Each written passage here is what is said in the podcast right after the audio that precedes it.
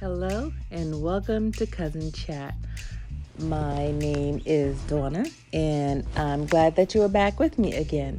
So today I'm here with another Cousin Chat challenge. The challenge for the coming week get in the water. I repeat, the challenge for the coming week is get in the water. Now, I'll just start by saying I can't swim.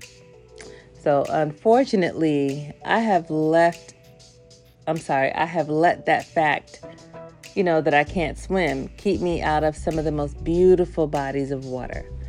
I've been to Jamaica, Aruba, Mexico, and the list goes on. But it wasn't until recently that I had a conversation with my aunt, and I was telling her about a horrible beach experience I had when I was six. And so basically, what happened was uh, my cousins and I, and one of my uncles, we all went to the beach.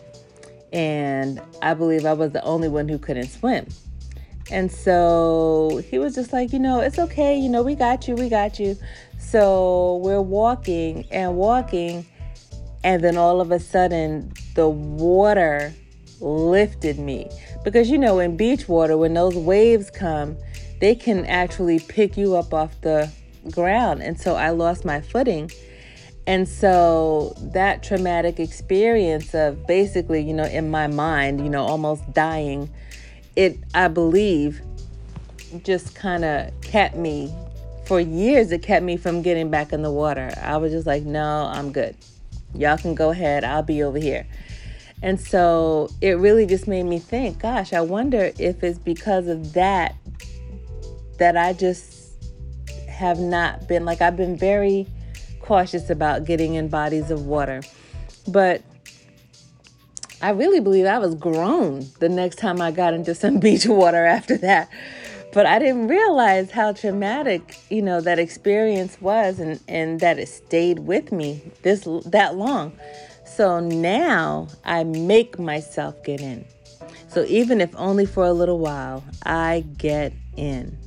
And that brings me to the challenge for the week get in the water. Whatever your water is, go for it. So if it can't happen right now, you know, plan for it. But is your water going back to further your education? Is it public speaking? Perhaps it's dating after a failed relationship. Whatever it is, you can do it. You just have to try. Put your mind to it and try. So I always have a takeaway, and the takeaway for this challenge basically is whatever your water is, just go for it. Just jump in and do it.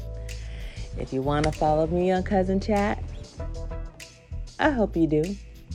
I'm on Facebook, Instagram, Twitter, and YouTube. And the website where you can see some of the older episodes or previous episodes is cuznchat.com. That's C U Z N C H A T.com.